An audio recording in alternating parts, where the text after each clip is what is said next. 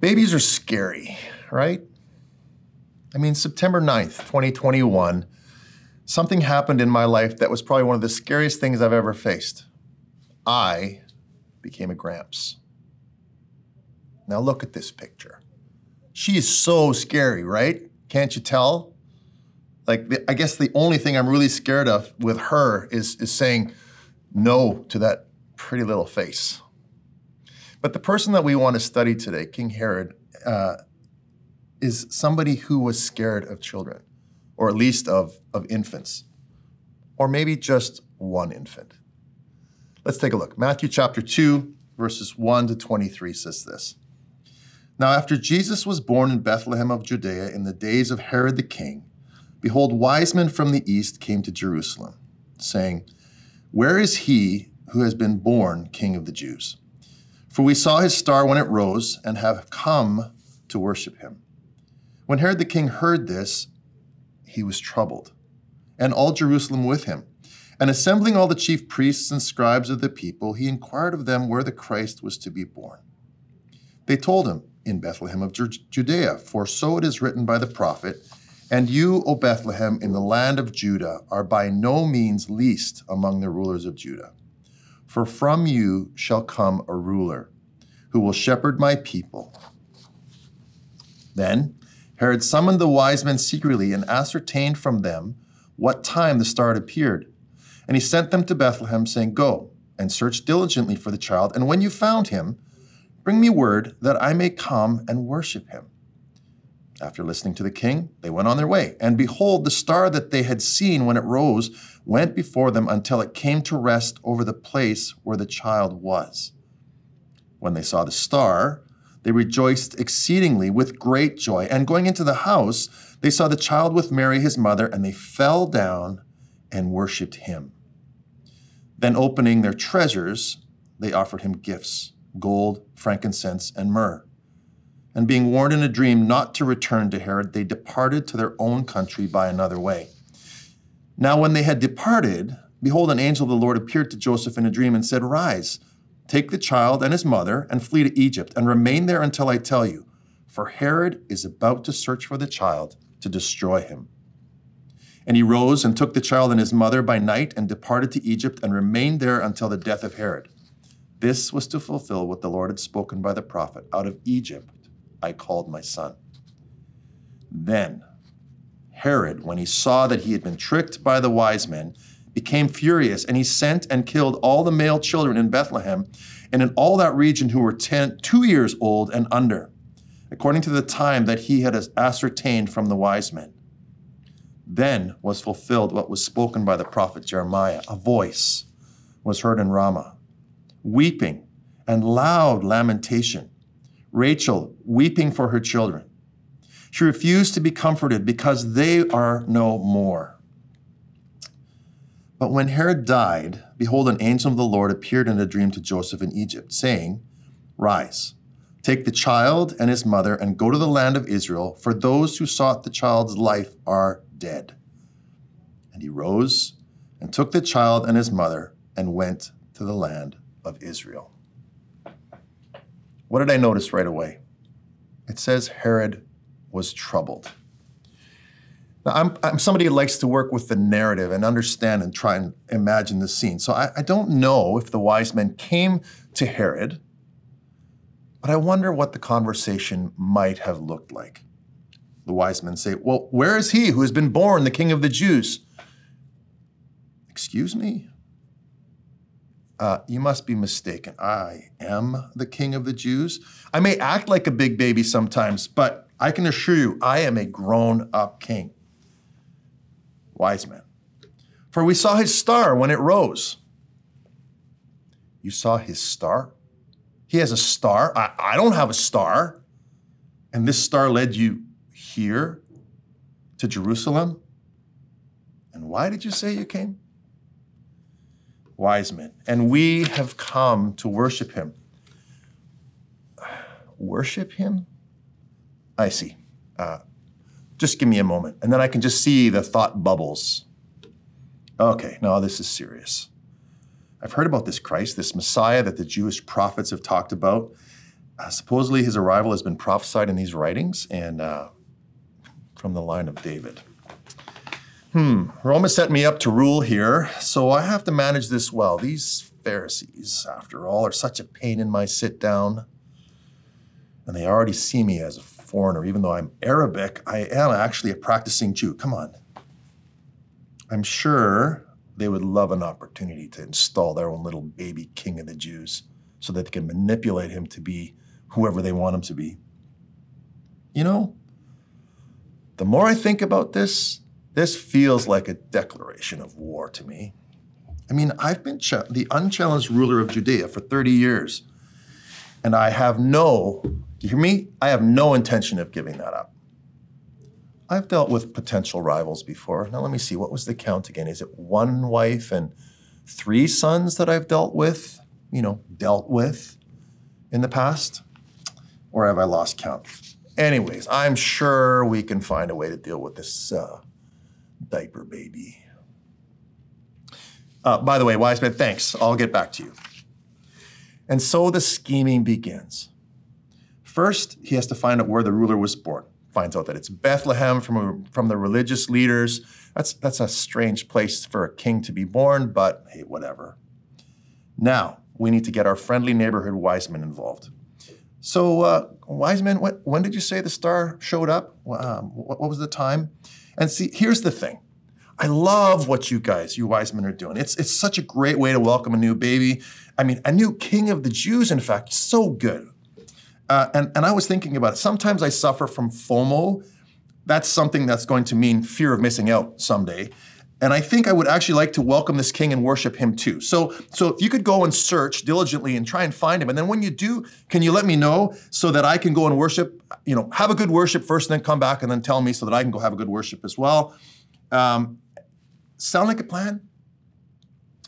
Okay, off you go. Have a great trip, and uh, see you when you get back plan firmly in place, problem to be eliminated shortly.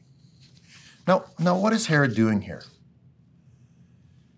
He's doing what mankind, you and me, is prone to do. We, he's seeking to hang on to and maintain, grab a hold of power and control. And as I look at scripture, that's something that we've been prone to do from the very beginning. Genesis 3. When Satan tempted Adam and Eve what was the bait? It wasn't an apple, it was control and power. Genesis 3. Did God actually say, You shall not eat of any tree in the garden? And the woman said to the serpent, We may eat of the fruit of the tree, trees in the garden, but God said, You shall not eat of the fruit of the tree that is in the midst of the garden, neither shall you touch it, lest you die. But the serpent said to the woman, You will not surely die. For God knows that when you eat of it, your eyes will be opened and you will be like God, knowing good and evil. Translation You can be the master of your own destiny. Set up your own kingdom. Be like God. You know what? The way I see it, that's way, way, way above our pay grade. But it's so intoxicating. But ultimately, power and control is an illusion. And Herod is about to come face to face with that cold, hard fact. The control that he thought he had was not the control that he thought he had. What he thought was ultimate power and control was limited, temporary, fleeting, and almost impossible. Yes, impossible to hang on to ultimately.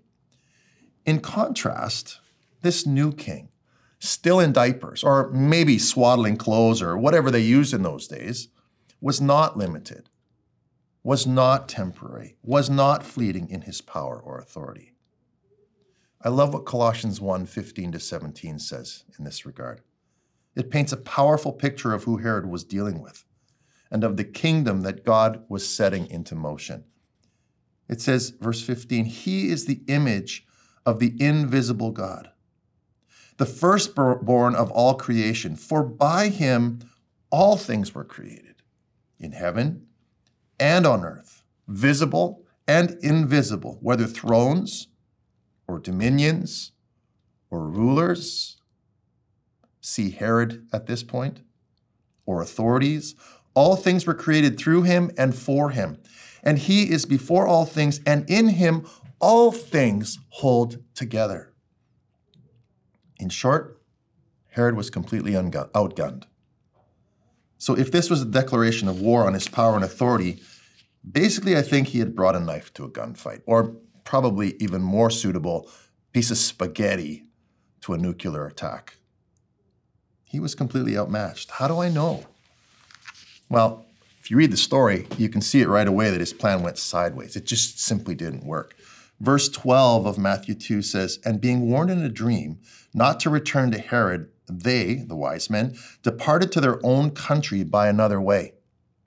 No spies, no leaks, just the Almighty God exposing Herod's plan and thwarting his schemes. Just with a little dream. It's almost like God just did a little flex. So then Herod's response okay, if you want to play that game, I can raise the stakes. Verse 16. Then Herod, when he saw that he had been tricked by the wise men, became furious. And he sent and killed all the male children in, Jeru- in Bethlehem and in the, all that region who were two years old or under, according to the time that he had ascertained from the wise men. Herod decides it's time to pull out the swords. You know, I was thinking about this last week, and in the context of being a new grandfather and and what that scene must have been like. You know, when you put names and faces into that scene, it's it's devastating. I was sitting there actually in Nickel Hall a couple weeks ago thinking about this. Probably when I should have been listening to the sermon, but I was thinking about this and and I started to weep. To think what it must have been like to have someone march into the house to grab your infant child and either kill him in front of you or take him out of the room and do it there. And who knows, maybe just toss him in the corner. That's a desperate man stooping to desperate measures to try and hang on to a control that he perceived that he had. And he would stop at nothing. It's brutal. He placed, he did actions that destroyed the lives of families that had nothing to do with the situation other than being in the wrong place at the wrong time in the hands of somebody trying to hang on to something they couldn't hang on to. And in the middle of this brutal carnage, God shows Herod again how little control he actually had. Verse 13. Now, when they had departed, behold, an angel of the Lord appeared to Joseph in a dream and said, Rise, take the child and his mother, and flee to Egypt, and remain there until I tell you, for Herod is about to search for the child to destroy him. Herod, you lose, you fail. In the midst of all the horrible, tragic mess of the lives you've just ruined, you still didn't have the control. The new king of the Jews lives, the kingdom of God remains. But there's this one other piece. By following through on his schemes and by using his sword, sadly, Herod was actually fulfilling what God knew in advance would happen. He was fulfilling prophecy. Talk about feeling like you're not in control. You just fulfilled a prophecy. Verse 17. Then was fulfilled what was spoken by the prophet Jeremiah. A voice was heard in Ramah, weeping and, and loud lamentation, Rachel weeping for her children. She refused to be comforted because they are no more. Sorry, Herod. God's plan and his foreknowledge cannot be thwarted. And then I suppose the final nail in the coffin for Herod, for his perceived sense of control, he died. Yeah, yeah, I know. It's a terrible pun. But if you ever want evidence that we as mankind are ultimately not in control, just go for a walk in a graveyard. We are finite. Such, such a brutal and sad story. And so, after all this, I just want to say, hey, Merry Christmas to all and to all a good night, and let's pray. What a brutal way to end a Christmas sermon. Or we can go back again and look at the kingdom that Herod was trying to resist and destroy. One of the questions that I've been thinking about as I thought about this part of the sermon was just this one question Is this king, this new king, worth following? Well, let's go back to Colossians 1. We read a section from 15 to 17 before, but let's go to 13.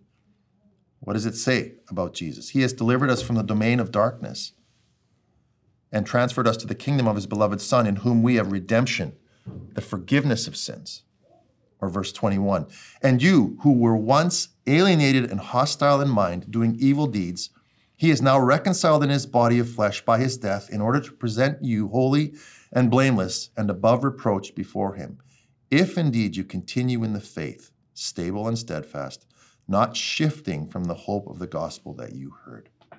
You see, this king is inviting us. Come. He's not forcing us. So this is an inviting king. He says, Come, first of all, be restored to what my original intention was. Because of the sacrificial life, death, and resurrection of this king, we are invited, according to Colossians 1, to be delivered from the kingdom of darkness, to be transferred into the kingdom of the one who made all things and holds all things together, to be forgiven of all our sins, past, present, and future, to be declared holy, blameless, and above reproach before the supreme ruler of the universe. Full participation in a kingdom of a king who reaches out to us in love. Come.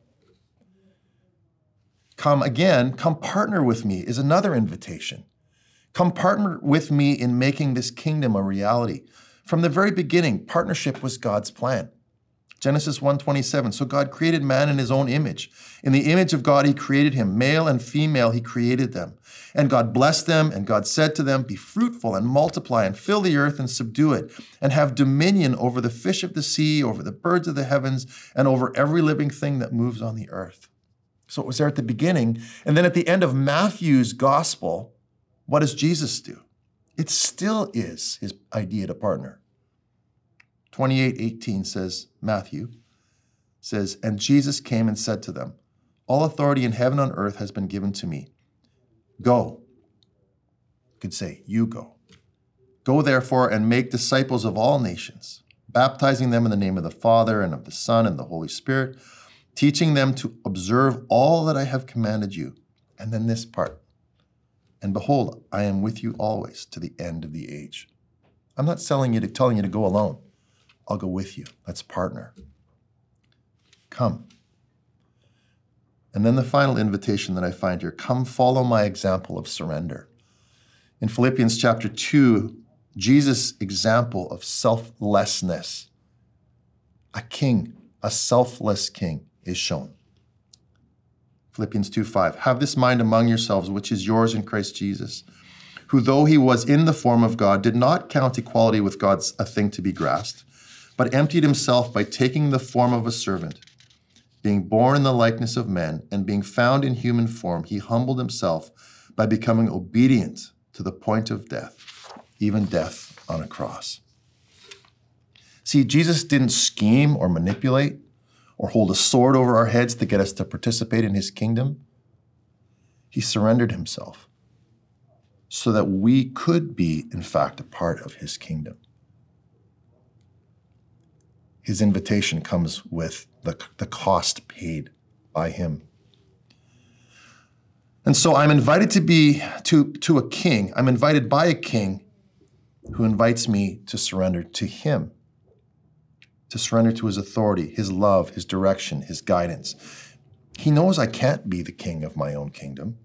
He never meant for me to be the master of my own destiny. And any attempt to do so literally is just fooling myself. And it ultimately will end in pain and heartache. And so, as I was preparing for this, I, I, I, found myself asking this question. I found myself wondering what would have happened if Herod would have, instead of sending the wise men on a mission, scheming, if he would have gone with them, and if he would have gone to do what they did, if he would have chosen to accept the invitation that we're talking about, What did they do? Verse 11. And going into the house, they saw the child with Mary, his mother, and they fell down and worshiped him. Then, opening their treasures, they offered him gifts gold and frankincense and myrrh. You know, we'll never know. But I'm pretty sure the story would have been different. And then I found myself wondering how much I am like Herod, trying to control my own little kingdom. You know, scheming to make sure nothing or no one stands in the ways of my perceived right to self determination, autonomy, and my own agenda. Whether unintentionally or maybe even intentionally, I'm bringing pain and even carnage and devastation to the lives of people around me in the process by my struggle to maintain control. Am I ignoring the invitation in favor of my own plans and schemes? And then this thought what if instead, what would it look like if I saw every day as a gift from the one who created all things? The one who's, who is before all things and who holds all things together. The one who invited me to be holy, blameless, and above reproach. The one who invites me to partner with him. The one who modeled surrender and invites me to do the same. What if, in response to the gift that he gives, I saw every day as an opportunity to worship him with whatever I have? And what if I saw every day as an opportunity to surrender my agenda to his agenda, even if it cost me? If I did that, what would he ask me to surrender to him? I was thinking about that in preparation for today. And for me, right now, if I'm honest, it would be my finances. You see, finances to me have been something that have always represented some form of security. You know, if I have money, I should be okay. I can, I can do things I need to do. If there's a problem, I can try and fix it and so on. You know, I've been doing a little bit of part-time work on the side and and for the first time in a long time, I have extra money. And how many times have I said, you know, Lord, if I had some extra money, it'd be great. It'd be so much fun to be able to give more or to, to meet needs more, or that kind of stuff. But it's I'm finding it interesting how now that I have a little bit of extra money, how hard it is for me to give up the security of that. Because money gives a false sense of security, and it's an easy trap. So I'm asking a simple question, and it's one I'd love to chat further with you about if you ever catch me in the hallway or go for coffee. What would it take for me to start on that path to surrender this area of my life? More to come, I guess. And then I suppose there is the FOMO question. Do you remember fear of missing out? What will I miss out on if I don't surrender?